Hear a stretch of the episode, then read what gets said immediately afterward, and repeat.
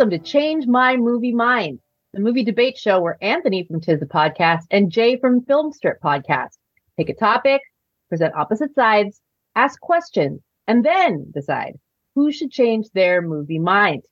I'm your guest judge for this episode, the somewhat honorable Carmelita Valdez McCoy, frequent film podcast guest, and compulsive movie watcher. Anthony, Jay, welcome to the show. How's it going? It's an honor to be here and an honor to meet the famous Carmelita. Always fun to be here. Anthony, good to see you again. Carmelita, always good to be graced with your presence. And I could not think of a better judge for our topic tonight because you have the widest breadth of uh, film knowledge of uh, any of my my uh, pod family. So uh, glad to have you on to do this with us. I would oh, like to. Stri- I would like to strike the ass kissing from the record. yeah, Your Honor, the uh, the proceedings not started yet. I was simply paying you a compliment always. Flattery will get you but... nowhere. We're going letter of the law here today. So none of that will. I will take none of that into account. so our topic is when the Oscars got Best Picture wrong. At the time of this episode's release, the awards season is nearing that golden statue conclusion we all know. Maybe used to love, or at least hate watch this time of year. You will each have a chance to present two cases of when you think the Academy Awards, otherwise known as the Oscars, chose the wrong movie for Best Picture. Each will present talking points, hear a rebuttal from the opposite side, have an open Q&A section, and then present final arguments. After that, I will decide who wins that round. Change my movie mind. So for those keeping score at home, there are four rounds in this show and each round is worth one point. Jay currently holds a one to zero lead on Anthony from their Zack Snyder versus Rob Zombie show, which I hope everyone in the gallery has listened to. But just like any team coached by Kyle Shanahan, no lead is safe. One of our hosts will either have a close or a commanding lead after this episode. So, gentlemen, are you ready to proceed? I'm ready. Ready as I'll ever be. Excellent. Jay, we'll have you present your first case. If it pleases the court, um, I would like to bring forth the 62nd Academy Awards, hosted in 1990, recognizing the great films of the year 1989. That year, Driving Miss Daisy won the statue for Best Picture, but I would like to posit that that is the wrong film. It was another film nominated for Best Picture that should have won, and that film is Dead Poets Society. Dead Poets Society is not only a coming of age tale for all times, but it is one of the most powerful, dramatic, caring, and funny performances of Robin Williams' incredible career.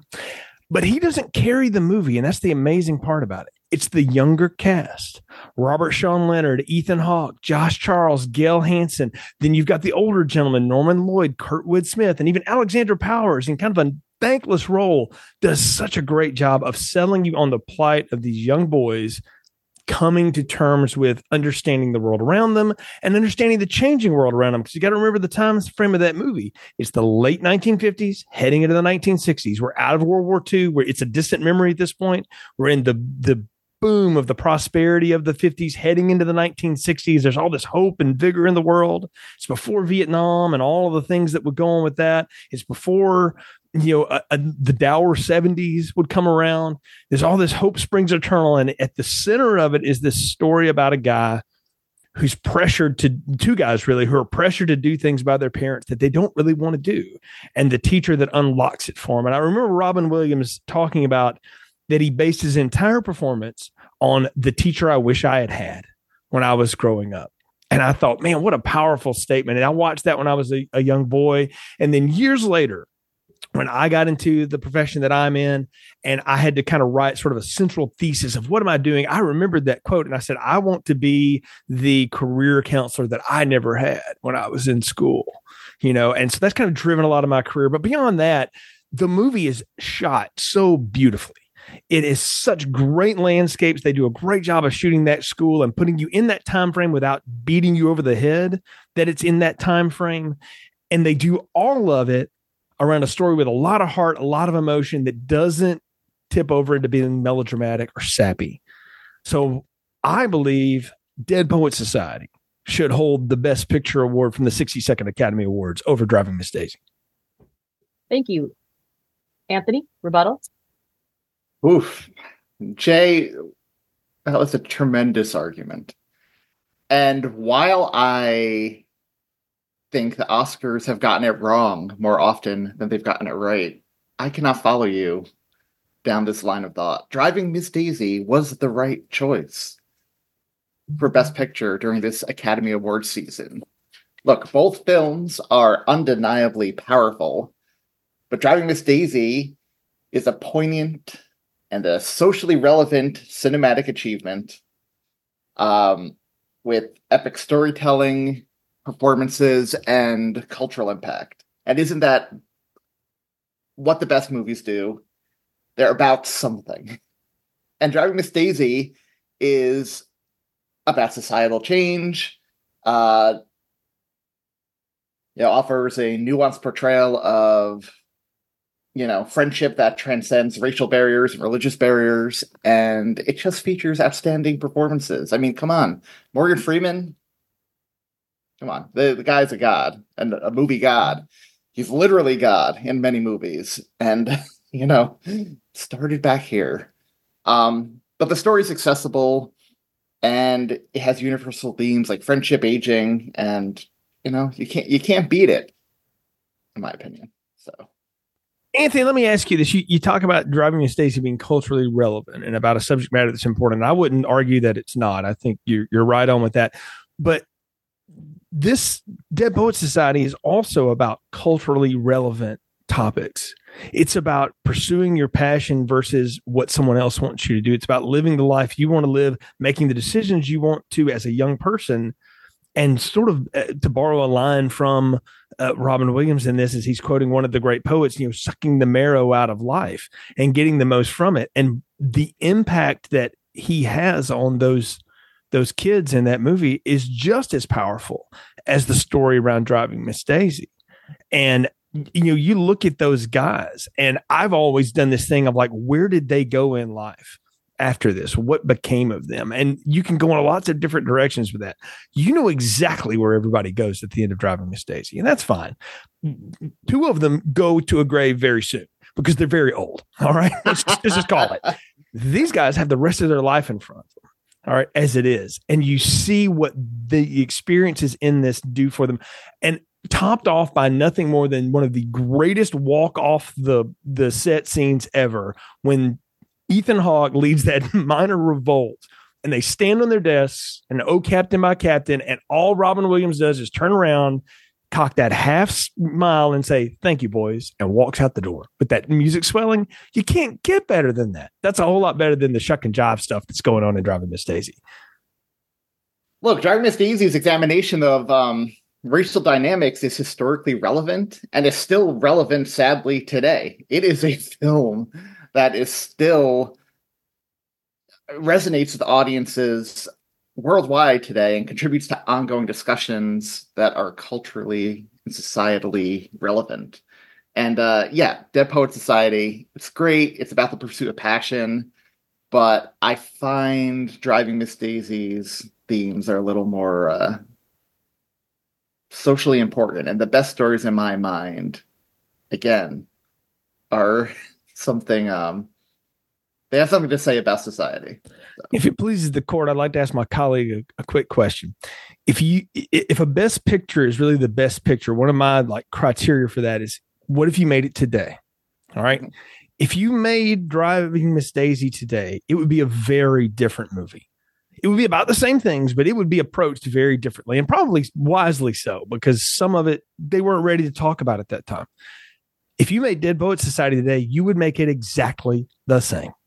And that to me is the lasting impact of a best picture nominee is that you don't have to change it in whatever era it's made in. I would argue that Driving Miss Daisy could be made the exact same way today. because it's called it's called a period piece. they wouldn't up, you know, they would they could set it the exact same time period, uh, talk about the same issues, and be just as relevant if it was made today, and still win that Oscar with the same exact. I mean, Morgan Freeman could still play the role today to the same great effect he did back then. Dead Poet Society, I have a question for you. Do you think it would be as resonant without uh, Robin Williams in that lead role if they made that today? No, it would not. And I would I would actually argue none of these neither of these movies would work without the cast that's in it. I think the only one you could probably replace is Dan Aykroyd, um, who's sort of miscast as the son in the movie, but you you could find someone probably not as out there. Um, if you know, but but no, no, you know what? I, it would be a very different performance. But could you find someone today that could pull that off? Oh yeah, big time. I would argue that that movie, in a lot of ways, lives or dies on Robin Williams' shoulders. And if it was made today, it wouldn't be as impactful without him. Hmm.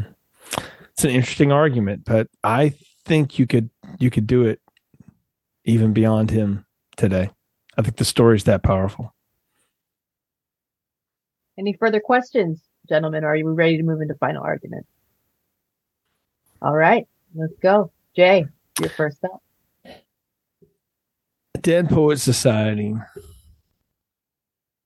hits to a heart of all of us at one time or another, no matter where you are, no matter what race, religion, creed, education you've been through.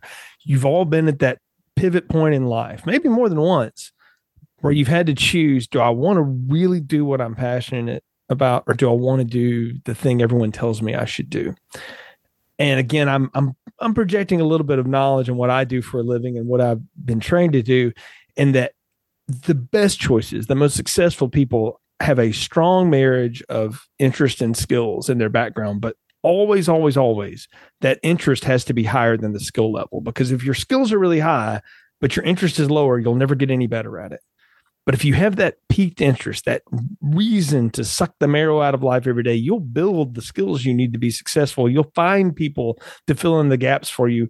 And what you'll realize is that all of that stuff doesn't matter anyway. What matters is building relationships that last and making an impact in the world and the people around you. And that's what Dead Poet Society is about. That's why it should be the best picture from the 62nd Academy Awards. You could easily take building relationships and impacting the people around you and apply it to Driving Miss Daisy. Driving Miss Daisy is just as universal, if not more so, as Dead Poet Society. It speaks to uncomfortable racial and religious and sexual tensions in our society that still exist today and if people don't think it's relevant or applies to them, they're not paying attention to the film or what it's about. Um, these are universal themes, and it should make you uncom- a little bit uncomfortable. As good as the movie is, and as heartwarming as the movie is in a lot of ways too, um, it didn't shy away from these important themes on race and the like. Uh, you know, embraced them, and that's what makes it such a great movie, amongst many other things. And the Academy Awards got it right this year, and I'll just end it there. All right. Thank you, gentlemen. Well, I've had a chance to deliberate. And although you both put forth really compelling arguments for why the Academy either got this wrong or right, I'm going to have to give this one to Jay and say, Oscar's got it wrong. I think, I think my, my decision, what really pushed me over the edge was in thinking about how the film has aged and maybe, you know, it's hindsight, right? But I, I do think, although driving Miss Daisy was dealing with some very important topics, topics we need more movies about. I think the way it was handled, little old fashioned, not as far ahead as it could have gone, especially when you're looking at, I don't know, films like Do the Right Thing. You know? So, anyways, giving this one to Jay. Thank you, Your Honor. Uh, I will be filing a motion to appeal as soon as I step out of this courtroom. I don't. I don't want to say this has been a rigged process, but you know, I wasn't presented with the these movies in advance, ladies. I, I didn't know yours either. So. I'm about to be on that foot right now. I'm sitting here with the Google machine, just going, "Oh, please, don't pick something I can't defend." You're within your right to file an appeal. I will review that motion once it's filed. but in the meantime, your turn. Present your first case. Ladies and gentlemen of the jury, distinguished judge, and fellow debater Jay, I stand before you to argue a case that's lingered on my mind and the mind of many cinephiles for years. The Oscars constantly get it wrong. But not only did the Best Picture winner in the year 2009, not only did they get it wrong, but the movie that should have won Best Picture wasn't even nominated. And that is Christopher Nolan's masterpiece, The Dark Knight. The Dark Knight is not just a comic book movie, it's a crime saga that just happens to star a man, two men dressed as a bat and a clown. It is a complex narrative with exceptional character development and innovative and Chris Nolan used innovative filmmaking techniques and it pushed the boundaries of what superhero movies are. It elevated the genre to new heights and it just elevated cinema to new heights in general. General. Uh, Nolan's attention to detail, the mesmerizing performance of Heath Ledger, who won the Academy Award for Best Supporting Actor as the Joker. Uh, it resulted in a not only a cinematic experience that transcended location, sex, age, race, everything like that, but a pop culture experience. Slumdog Millionaire, it's obviously a commendable film in its own right. That's what won that year. But it doesn't possess the same level of technical and artistic innovation in my mind. Uh, the Dark Knight had groundbreaking cinematography, practical effects, and just a cultural impact and relevance that year but also still to this day. I mean, the Oscars literally changed their own rules in hindsight because they realized they messed up by not nominating The Dark Knight. That's the year they expanded the category to 10, the next, the following year. Um, and yes, Slumdog Millionaire does address some very important social and societal issues. However, it did not have the same transformative impact on cinema or pop culture as The Dark Knight did. And um, you know, box office success and audience reception would show that. And I know the Oscars likes to push that stuff aside when looking at the Yehuda Award, but I think it's very relevant to this conversation. Um, so yeah, not only its lost that year, but its complete omission remains very puzzling to me. Um, and yeah, that's pretty much it. The Dark Knight for the win, the biggest Oscar snub in history. Jay, your rebuttal. Well, Your Honor, my colleague makes an incredibly compelling argument about a film he's clearly very passionate about. No, no doubt. Um, and I agree with a lot of what you said. But let me tell you why I think Slumdog Millionaire was rightfully awarded Best Picture. Now, I will agree and concede that The Dark Knight should have been nominated for that award that year. It did win some Academy Awards, one for Best Sound, which was well deserved. But it's not original material. And Slumdog Millionaire itself is an adaptation of a novel, but a loose adaptation at best. And it was the time when Oscar decided we were going to start introducing foreign culture, foreign film to American audiences in a way that's not accessible on the level that they expect, but we're going to make them pay attention to these movies because they're culturally relevant, because they matter, and because they talk about part of the world that America benefits a lot from, but doesn't necessarily pay a lot of attention to. And by taking the idea of the the craze of the you know millionaire show and giving it that foreign twist and presenting it to American audiences with such a likable cast and Dev Patel giving such an incredible performance and then ending it in true Bollywood style with the big dance number and all of the things.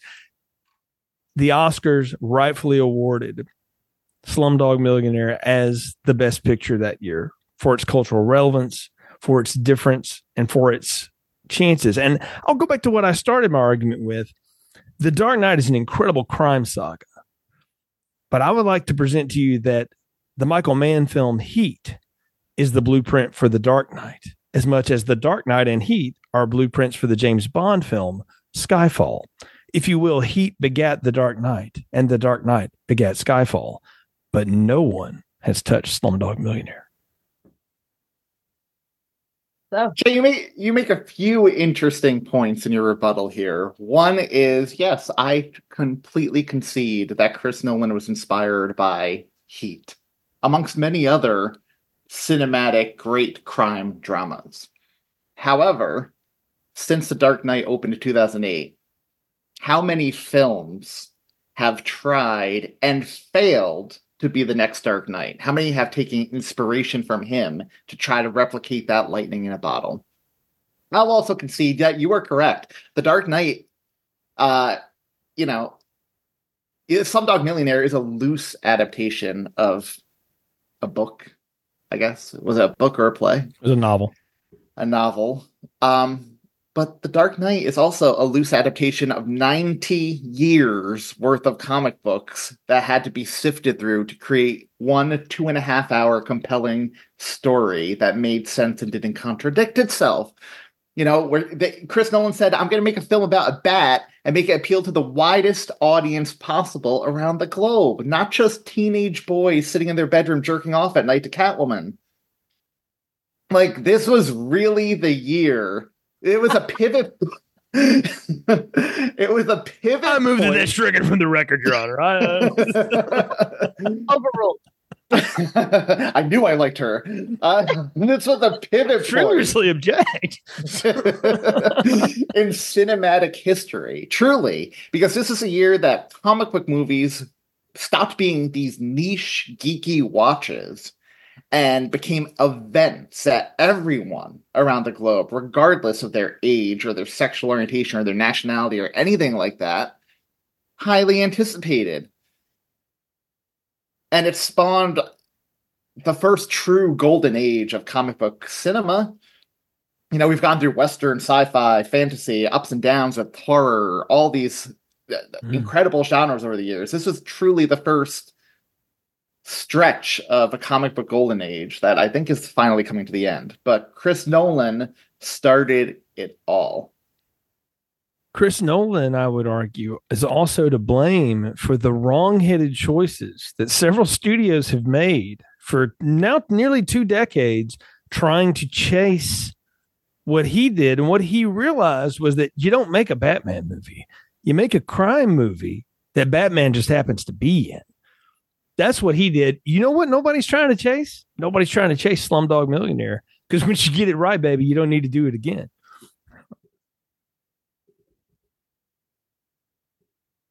Let me ask you this, Jay. Is it Chris Nolan's fault a bunch of lesser directors and lesser writers decided to take the wrong lessons from his movie? No, no, no, more than it's Def Leppard's fault that all these crappy bands tried to follow them, or Eddie Van Halen's fault that everybody tried to finger tap throughout the '80s. No, it's not and his I, fault, but everybody, you do agree. Uh, the subject of our last show is one of his people trying to chase him, who miserably fails at it. Zack Snyder. But here's the thing: whenever there's a cinematic achievement on the level of the Dark Knight, everybody tries to chase that lightning in a bottle. Perfect example, right? Mm-hmm. Another pop culture staple, uh, the Harry Potter series. That started this trend of let's split the finale into two and milk as much money as possible out of it that every big franchise afterwards tried to do, whether or not it deserved it. Not is just the big the ones, the Divergent people tried that too. Oh, sorry. Well, exactly, exactly. but is that David Yates's or WB's fault? No It is these people who lack artistic vision and are in the industry for the wrong reason. They don't have they lack a vision. Your Honor, is my colleague week. trying to argue that the greed of studios is now Christopher Nolan's fault too? so, because I don't think that's the case. I, I, I, will say this. I will say this. Ha, have a lot of people tried to copy The Dark Knight? You betcha. No doubt. And and look, from a visual standpoint, Wally Pfister should have won Best Cinematography for that movie. All right. And the special effects are out of this world, no doubt. But when we're talking about best picture, remember, we're talking about something that hits on a lot of different levels. And yes, the Academy's been mm, at best inconsistent in some of those things throughout its lifetime. But in the time when this was done in the early 2000s, or really at the end of the early 2000s, they had started to realize that when we put this label on a movie, it's got to be one that is pushing a direction a message, a a story or a culture forward that doesn't get attention. And The Dark Knight got its attention. The box office said so.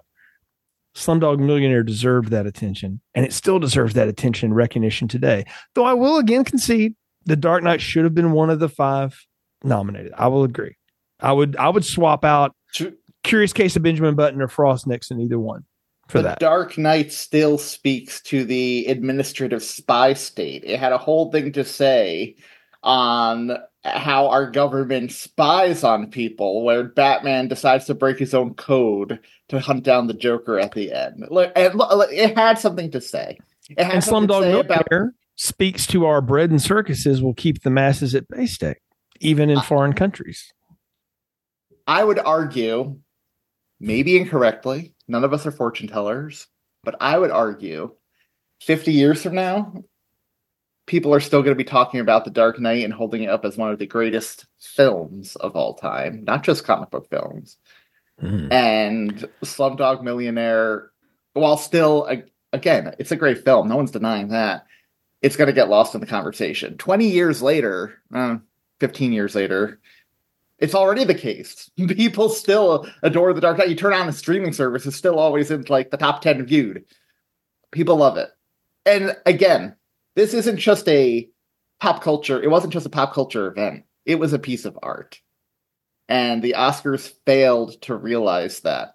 They gave the award to the best supporting actor, which Heath Ledger, may he rest in peace, deserved but to not nominate The Dark Knight, not to give it that win, not to give Chris Nolan a nomination or a win, it was an egregious oversight.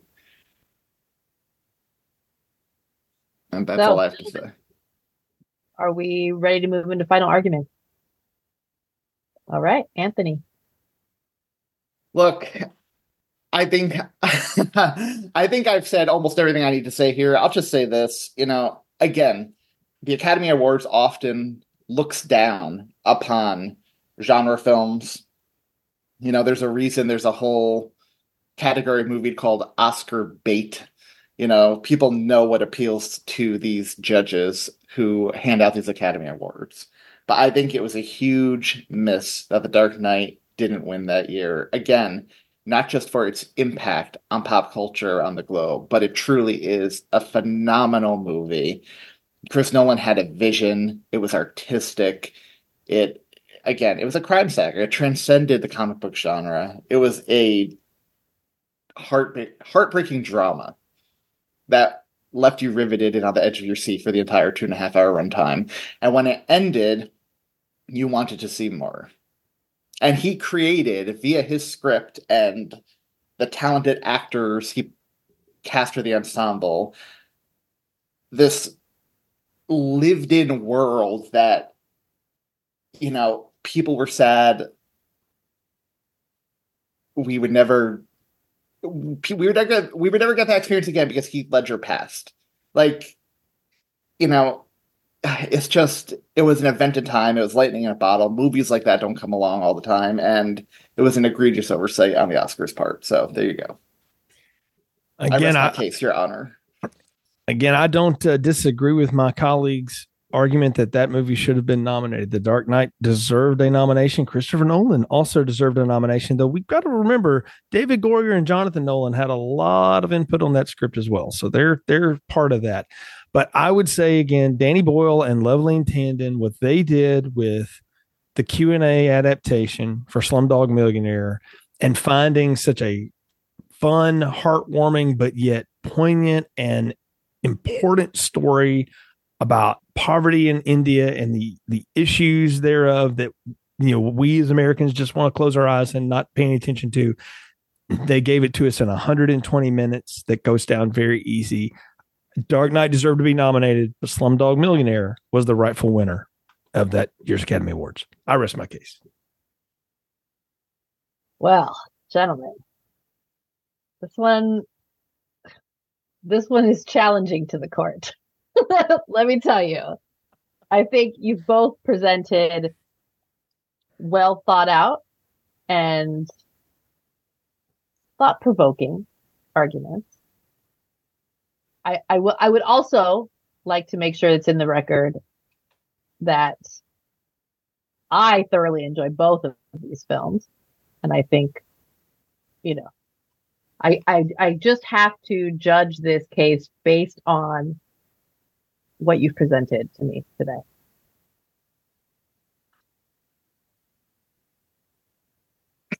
I'm going to give this one to Anthony.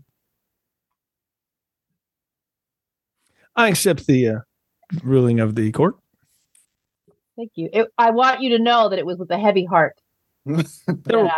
There, will be no appeals. I had to rule one side or the other. And Mhm. I will also say, you know, I don't get to vote in the Academy selection process for this. And it's probably a good thing because of years like that where, you know, there's some genuinely wonderful, impactful films.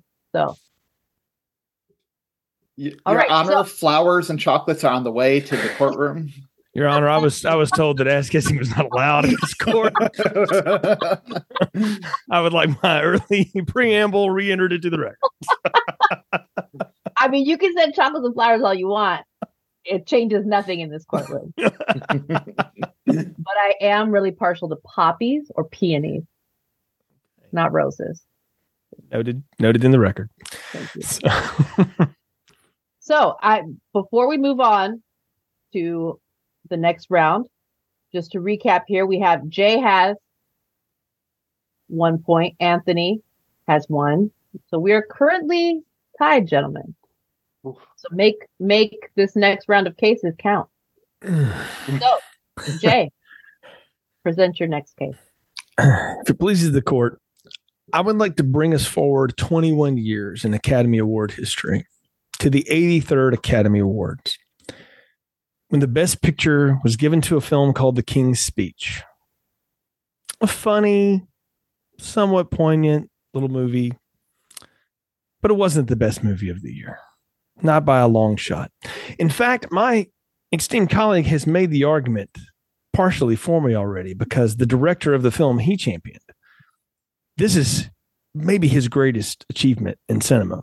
I'm talking about Inception, of course. Inception should have won over The King's Speech. Let me tell you why. it's the most creative action thriller of the 21st century, bar none. All of the James Bond, Daniel Craig films wish they could be as smart as Inception.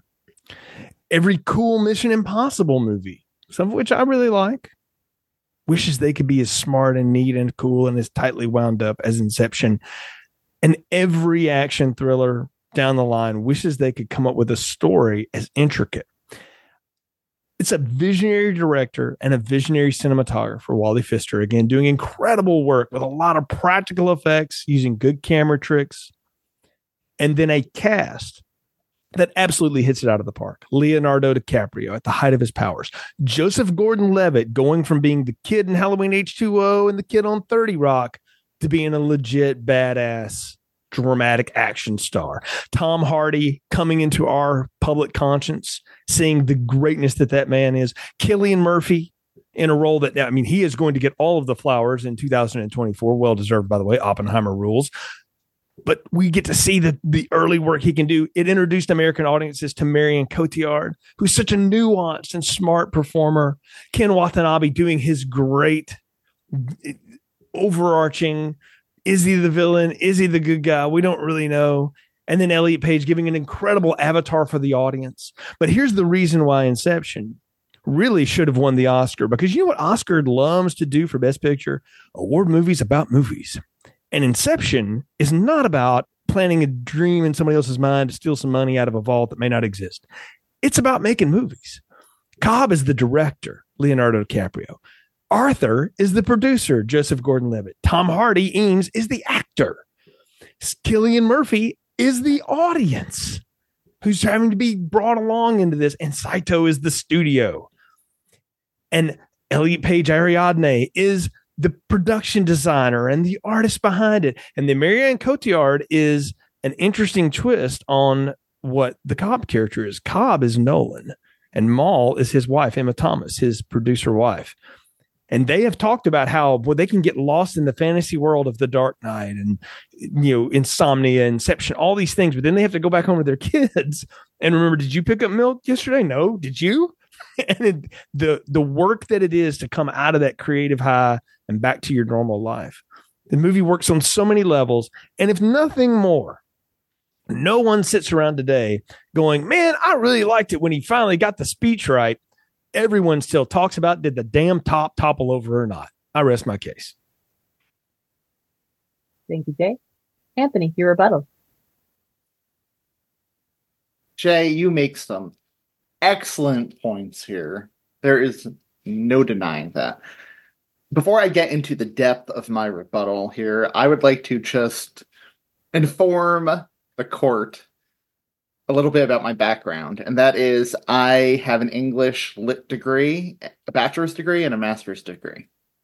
And one of the things that pisses me off about my chosen subject is when people say, oh, this is what the author intended. where half the time that is not the case. I am a Chris Nolan fanboy, truly. Uh, I watch a lot of his interviews. I love every single one of his movies, bar Tenet, but that's a debate for another time.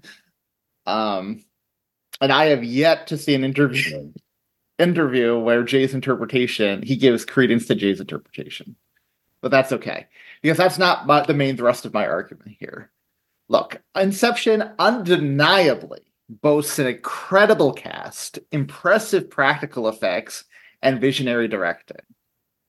Nobody is arguing that. Chris Nolan, it, in my opinion, might be one of the greatest living filmmakers and is one of the best filmmakers of all time. He should have got a directing Oscar for this movie. However, I believe its complex narrative may be a factor in questioning why it didn't get the best picture. It wasn't the best picture winner. Look, when it comes to movie-going audiences, studios always have to weigh complexity versus accessibility. And one thing about a lot of Chris Nolan's films is they're overly complex uh, to a fault. And as much as I love Inception, I do.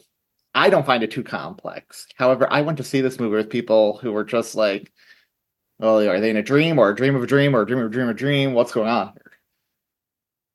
And I think that hurt the film. Like that, you know, the Oscars, I think, have shown they have a preference in a lot of ways for simplicity. They reward films with clear, straightforward narratives um, that effectively communicate their themes and messages um, they award films that often feature an Academy Award nominee in makeup to play a historical figure. And uh, I think Inception's layered structure was viewed by some of the people at the Oscars as being too intricate, too convoluted, too challenging. Um, you know, King the King's Speech was a fantastic historical drama. It had captivating storytelling, captivating character development. I mean, it was a true story about a leader with a debilitating stutter and his journey to overcome it. It may as well win in 2024 because we're dealing with a leader like that currently. Uh, so it is timeless in its story. Uh, it you know, has historical significance and educational value. Um, and it has a universal theme about overcoming adversity, which resonates with a lot of people. You know, we're all struggling in our lives with this or that, internally, externally. We all want to overcome our own adversity. And to see a movie about somebody in the highest stratosphere of society struggling with his own version of adversity and not being taken worrying about being taken seriously on a world public stage, I think that's a resonant story for a lot of people. You know, and Inception's impact, while significant within the science fiction and thriller genre, does not have a universal theme that can be embraced by the wider public. I think it's a very uh it's niche in a lot of ways. So I think The King's Speech rightfully won the Oscar this year um, due to its compelling, emotionally charged story. So I would like to let the court know that my interpretation of Inception with the roles that the characters play, I didn't make that up. Nolan said that. He said that for years that that's what it is. Now the bit about him and his wife, he's never copped to that. That's my interpretation of it. But what Nolan will tell you is that his films are built to be where you walk out of them talking about them. And one of the funny things I find about it is that everyone really did get hung up on does the top topple over or not? And what Nolan finally revealed to everyone is what you need to understand is that Dom doesn't care if it does anymore because he's he's got his way back home. Whether that's real or not it's real enough for him. That's a universal theme for anyone. And no doubt king's speech is a funny poignant story about someone overcoming challenges. No doubt. Produced very well and could have also been produced by abc lifetime nowadays peacock whatever. Inception is a one of a kind film. And if it's too smart for the Academy, that's the Academy's problem. I'm arguing that it maybe it was, and that's why they got it wrong. And Inception is the kind of film, much like 2001 A Space Odyssey, it wasn't entirely appreciated in its own time, but as the years go by, Look at the number of people that put that one high, that talk about its influence, that talk about the things that Kubrick was doing in it, that attach a lot of meaning to it that Kubrick didn't necessarily mean, and neither did Arthur, Arthur C. Clarke. But both up until their death said, go for it if that's what you want to see. Even though, as Sigmund Freud taught us, sometimes a cigar is just a cigar. Inception is the kind of movie that will, when you walk out of it, you want to have a conversation about it. You want to talk to someone about it. King's Speech, you watch it once and you put it away. Anthony, tell me this. Tell me this. Uh, okay. Answer me this this question, and, and I'll throw it back to you. Would you rather the best picture be awarded to a movie that again challenges you, makes you think, makes you want to have a convo to try to unravel it, or one that just goes down easy like vanilla ice cream?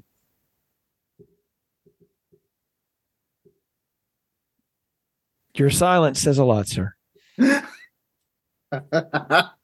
I let me ask you a question, Jay, if I may. Certainly. I would like it for the record that Anthony did not answer my question.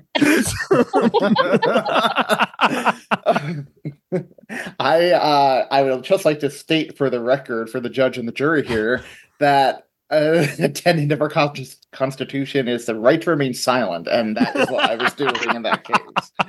Um, Jay, I have a question yes, for you. Sir. So you said Chris Nolan has said has expanded upon that end scene in Inception uh, in the years since the movies come out. He mm-hmm. says Dom doesn't care anymore because it's his reality regardless. This is the reality he wants. It doesn't matter mm-hmm. if it's real or not. Right. It, I remember being there opening night for this film, and it mattered to audiences. And one mm-hmm. thing I cannot stand for any director is when they have to expand upon what they mean or their what they were going for rather than letting the movie speak for itself. And this is one of those cases where, okay, cool, Chris Nolan said that, but if that's what he should have made that clearer in the movie to audiences, because that's not how audience the mass audience took it. The mass of audience took it. And honestly, that's a trend with directors nowadays, in my opinion, Zack Snyder, that uh needs to die. Do you not agree? I can make an argument either way. I think good pop songs can end on a beat and they can also fade out and both be just as effective.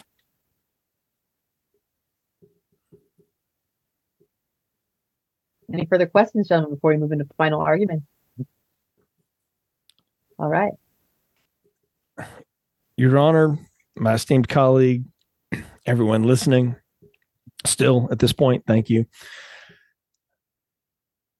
I simply ask you this if Best Picture films are ones that stand the test of time, that continue to ask questions that people are still talking about to this day, when's the last time you had a conversation about the King's speech?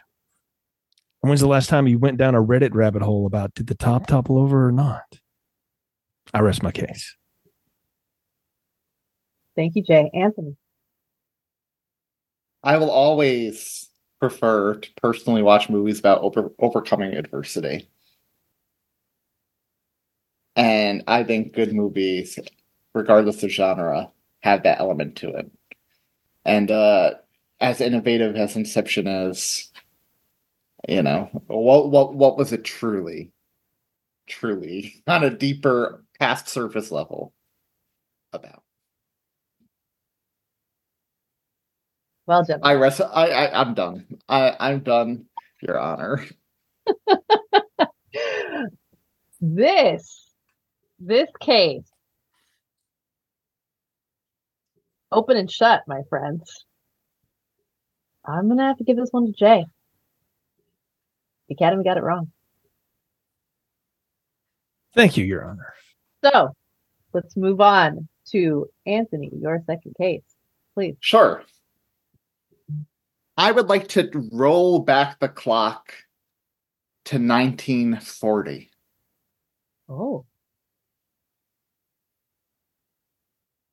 And I would like to talk about what a crime it was that The Wizard of Oz did not win the Best Picture Oscar that year, and that Gone with the Wind was chosen in front of it. Uh, Gone with the Wind was chosen instead of it. Two cultural touchstones. Absolutely. Uh, I would like to state for the record that the judge is, is showing her bias right now. Time to pass out because um, the doozy. but I believe the Wizard of Oz deserved to win that year, and let me get to my reasons why. Uh, first of all, it's a groundbreaking marvel in terms of its use of Technicolor and innovative for the time special effects.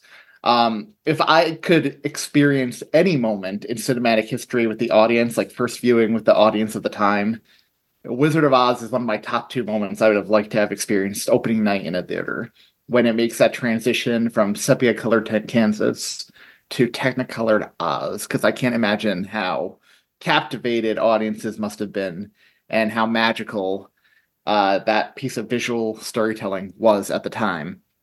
And, you know, it's just a marvel well past that. You're talking about practical effects and puppetry, the way they brought the Scarecrow, Tin Man, and Cowardly Lion to life, Margaret Hamilton's makeup and the way she zooms around on her broom. It a lot of it holds up to this day and it showcased a level of creativity and technical prowess that was unparalleled in the era. Um, you know, it, again, I'm going to make the pop culture argument. Uh, Wizard of Oz's impact on pop culture is immeasurable. Um, you know, turn on the TV every Thanksgiving. What's on TV? It's a Wizard of Oz because its themes of finding courage, heart, brain, and home within yourself epitomizes uh, the universal themes of that holiday. Um, you know, kids today, th- there is a shelf of best movies of all time, and The Wizard of Oz is upon it, right next to the book of the best books of all time.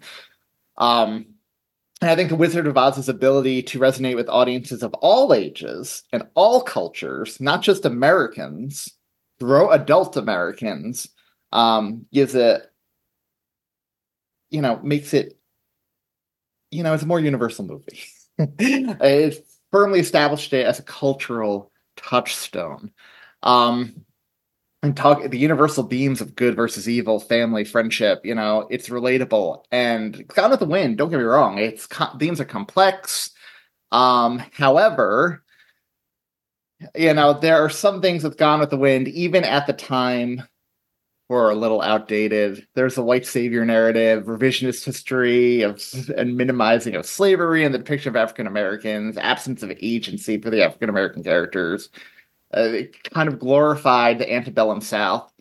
And every story elements of both of these films aside, I'm going to tell you Wizard of Oz is a tight 90 minutes.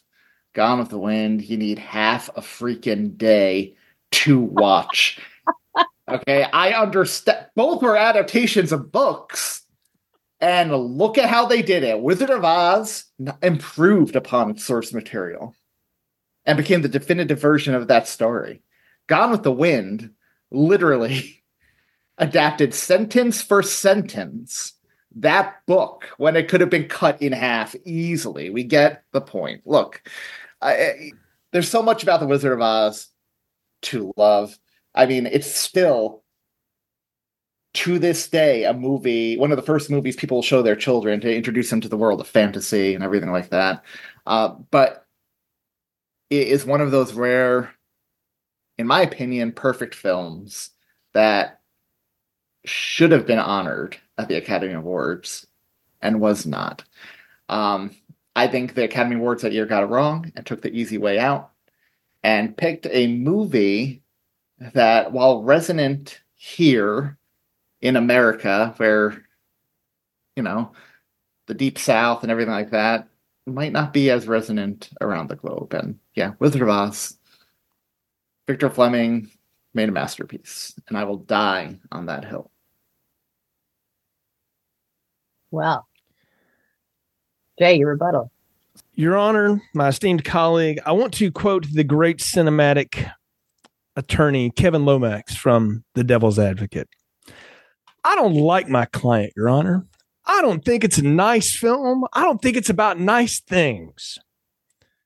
But to say it doesn't have cultural relevance, to say it's too long, to say it doesn't elevate or give agency to a minority character when Hattie McDaniel won an Academy Award as Mammy is just missing it. Now, The Wizard of Oz is an incredible touchstone picture. That year was full of movies like that. You go back and look, you've got Of Mice and Men, Stagecoach, Goodbye, Mr. Chips, just to name a few. Mr. Smith goes to Washington, for goodness sakes. There's a lot of, I mean, that was a hard year. But Gone with the Wind took an enormous novel that was very popular, was controversial in its time, even in today, as we know, and boiled it down to the essence of the story. The story is not about the Civil War and slavery in the South. That's the backdrop for a love story between a headstrong woman and a headstrong man. And in 1939, having a headstrong woman with agency and control over her decisions was a difference maker. It changed things.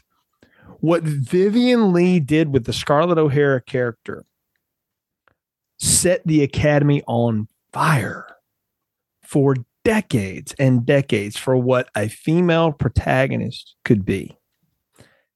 Not to mention the incredible cast. I've already talked about Hattie McDaniel. But the incredible, incredible surrounding cast, not to be topped off with the in- unbelievable, undeniable, charismatic element that was Clark Gable as Rhett Butler. It was a tough year for the Academy, but Gone with the Wind got it right because you know when the Wizard of Oz goes from black and white to color to black and white, everyone thought that was cool you know what the Gone with the Wind did? We're going to be colored all the time. Big technicolor. And no one saw that back then. And to its length, the producers knew this. They built in this thing called an intermission. Worked out pretty good for them, too, because the box office receipts were tremendous almost $400 million and not even in adjusted dollars. And for what that film went through to pull off the thing that they did with no CGI, no effects wizards houses. This was all painting and you know, doing it with the old fashioned camera tricks and doing some of it twice, having to reshoot some of it because they realized that looks dull and adding a lot more color to it. Gone with the Wind was a piece of cinematic achievement, the same as its fellow nominees, Wizard of Oz was. But I think the Academy got it right because Gone with the Wind was the best picture of 1939. There are a couple things I want to address in your argument here, Jay. Number one, I take issue with your phrasing boiled it down when it comes to the novel because they didn't boil anything down. They did cut nothing from that novel. they took a torturously long novel and made it into a torturously long movie. As you know, whatever legacy the movie has, it did not have to be that long. So I just take issue with that. However, you talked about what an incredible cast Gone with the Wind had. No argument. I would like to point out how an incredible cast the Wizard of Oz had. Judy Garland, they gave an honorary Academy Award that year because her performance as Dorothy was so beloved and iconic. And you want to talk about an incredible cast? Let's look at Margaret Hamilton as the Wicked Witch of the West. Uh, there's a lot of iconic imagery and characters in this film, but she may be the most iconic of all. In our collective conscience to this day, when somebody thinks of a witch, she is usually the one that pops into mind.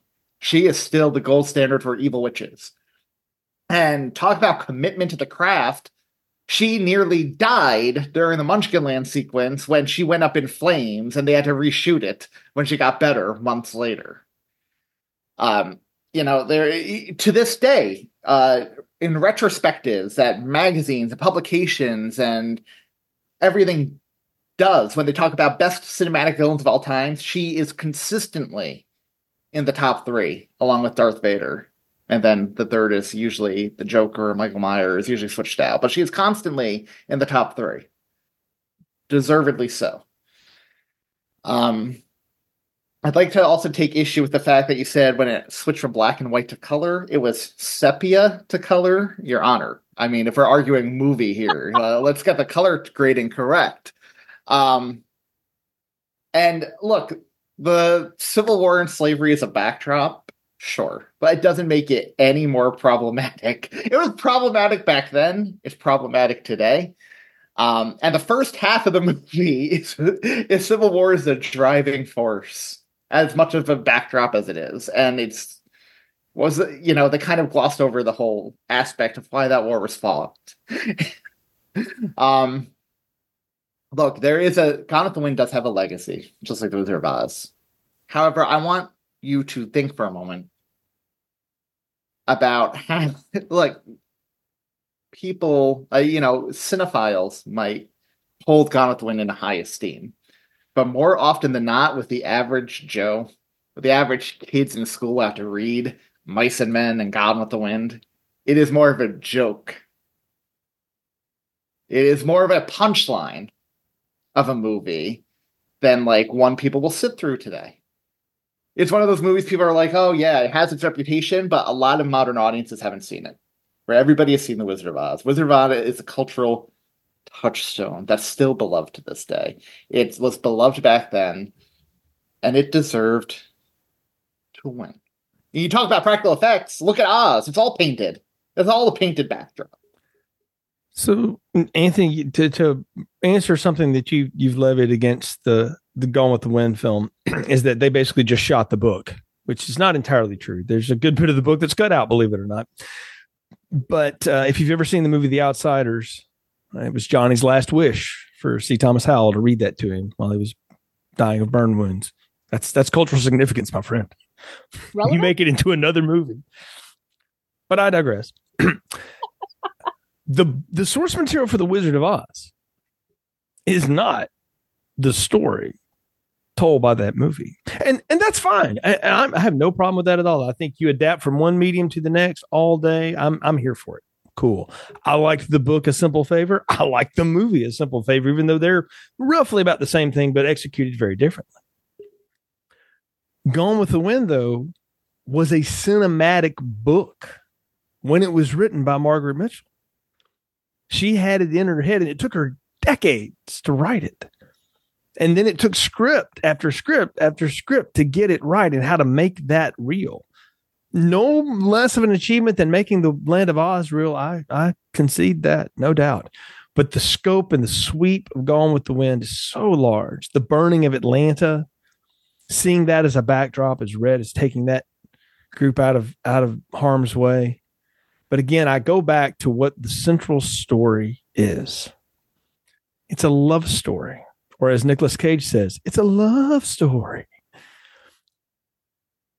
And it's a love story punctuated by a lot of very tough themes and a lot of very tough moments where we see again our female protagonist in 1939 she doesn't need anybody to save her at the end of that. She's going to save herself. And she does. You're right. That was incredible for 1939. Um, just as incredible when uh, Dorothy saved the Scarecrow when he was set on fire by the Wicked Witch and she ended up melting the witch and saving herself and all her friends. Absolutely incredible. And that's a 14 year old girl, 13 year old girl. Strong female character. It was a year for it. Um, you mentioned half jokingly, but I have to address this that Gone with the Wind made it into the Outsiders. Do you want to count how many references The Wizard of Oz, how many movies and TV shows and other plays and books have mentioned The Wizard of Oz in the hundred, almost hundred years? since I that would- movie debuted. I would only counter that a lot of people also mention syphilis. It doesn't make it significant. the Wizard of Oz. It's making a comeback, syphilis. Sadly, the honor, your honor is correct. Yeah, the Wizard of Oz is so iconic that there have been countless sequels, remakes, inspired by spin-offs, and not one of them, not one, has come close to touching the lightning in a bottle that was his original movie. I would like to enter into the record Wicked's uh, popularity, your honor. Noted. Noted. Okay, fine. Um, I love that mo- show, so fine. I'll I'll allow that. But how many times? Look, uh, you also mentioned that the author of Gone with the Wind had the movie in her mind when she was writing the book. That's a, that that's not a positive argument to me. That's a strike against it. They're two different mediums. Like eh, huge again i'm going to reference harry potter huge harry potter fan by the time you get to the last book you could tell she was writing for the movie which is ironic considering how much they butcher that last book in the movie but i digress like At least she finished the books, your honor. Unlike George R. R. Martin, I'd like to enter that into the record as well. i will second that um, we like need to bring charges up against George R. R. Martin yes. for killing But- our dreams. it's not a bad thing that the wizard of oz took a good book and made it better truly made it better kids today adults today when they see the movie first and go back to read the book they're like what is this it is one of the only times in cinematic history where an adaptation of a book is better than the source material. I can think of a, you know, Willy Wonka's another one. But like, come on, like this is a, it's an achievement on every level, from the writing to the, the music. Over the Rainbow is still culturally significant today. Everybody knows Follow the Yellow Brick Road. Ding Dong, the Witch is Dead? Come on. Like, to, Ah, it was iconic back then. It's become more iconic over the year. There is no arguing at this point that it deserved to win Best Picture. But please, like, I'm open to your questions. I have no further questions. I'm ready for final arguments. All right, let's move into final arguments then. Anthony. Sure. Um, look, both. Uh, there's no denying this year in Oscar history was a tough year. It's filled with great movies, but the Oscars got it wrong with Gone with the Wind. I'll go as far to say three other movies that year deserve the win over Gone with the Wind. At least three.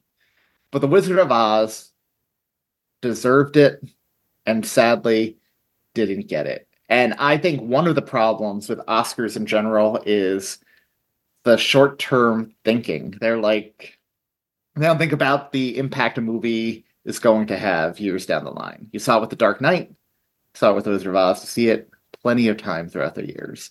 Um, but The Wizard of Oz on every single level, from technical achievement, writing, direction, set design, props, um, everything, acting. There, there is no topping it. Um, again, to this day, is a quintessential fantasy movie. It belongs on the shelf of best movies of all time, best books of all time, and uh, you know, Dorothy and the Wicked Witch. They're one of the most iconic good versus evil duos in any medium, and you can't take away from any of that. And and the themes are universal.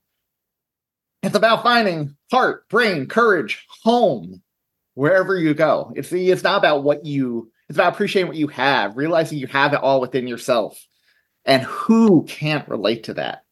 Who, like me, the, like most Americans, are struggling with some kind of mental disorder. You know, it's a good reminder. You have everything within yourself you need. You just have to tap into it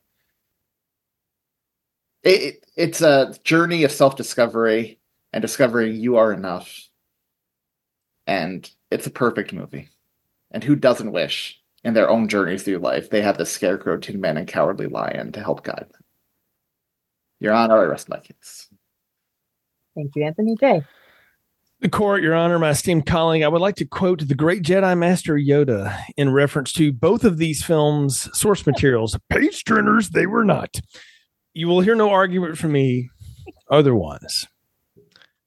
Both of these films are judged to be rightfully so historically and culturally relevant by AFI and multiple other film, you know, societies. But Gone with the Wind ends on the most iconic blow off line of all time.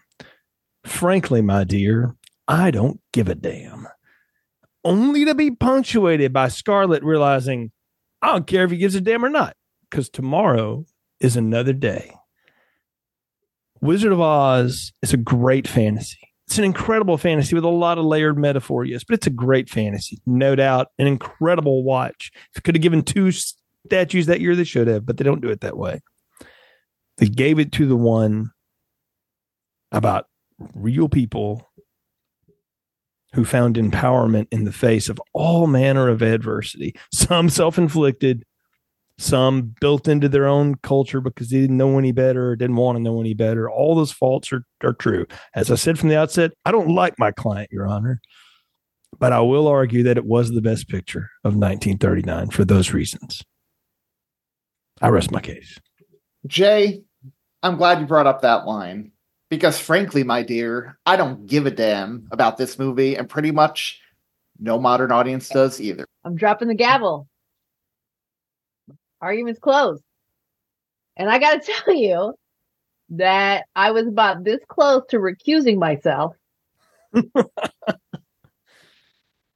Coming out from behind this bench and never looking back because this, this case is personally painful. this is painful to me. Painful to me. Two of my childhood heroes pitted against each other. It's very difficult, very difficult. But this is not about my childhood. This is about the arguments being made. So I think that you both have put forth really compelling arguments and arguments that were, for at least one of you, very difficult, very difficult to put forward. I have to give this one to Anthony. Upon deliberation, I have to give this one to Anthony. So that leaves us in a pickle, gentlemen. because you both have two points. So is this a mistrial? no, it just means it just means at the end of this round we we've tied tonight, but overall I still have a one point lead because Okay. Zack Snyder sucks. So There- and Rob Zombie does too, but not as much. oh, Anthony, just for curiosity's sake, I need I need to now that the case is over, Your Honor, I'd love to hear what Anthony's one sentence comeback was. I, I need to know. I got I got to know. it was just going to be because I I had it written down to address the line you mentioned, and I forgot about it until you said it. And I was just gonna say, frankly, my dear, I don't give a damn. Is pretty much how me and modern audiences view that movie today. I concur. Again, I don't I didn't like my client. I just gave him a proper defense. it's an awful hog beast, Your Honor. Here's my Keanu from uh, uh, Devil's Advocate. which is which is strangely enough very close to James Van Der Beek and Varsity Blues. Oh boy, that was intense. The law is tough. okay, thank you everyone for joining us for Change My Movie Mind. If you're using Spotify, you can vote on who you think won each round. You can also connect with either of our shows on social media, Tis the Podcast or Film Strip Podcast. Let us know there. Thank you again, Carmelita, for presiding over our discussion. Please tell folks how they can follow you and hear all the great stuff you're doing out there. Well, gentlemen, it was a, an honor and a pleasure to preside over this installment of Change My Movie Mind. Folks can find me on Twitter, kind of on Bluesky, and on Letterboxd at Carmelita. Carmelita, it was such a pleasure meeting you, and I hope this is not our last time recording together. You and me both. Listeners, we'll talk to you again next time for another round of Change, Change My, My, Movie, Movie Mind. Mind.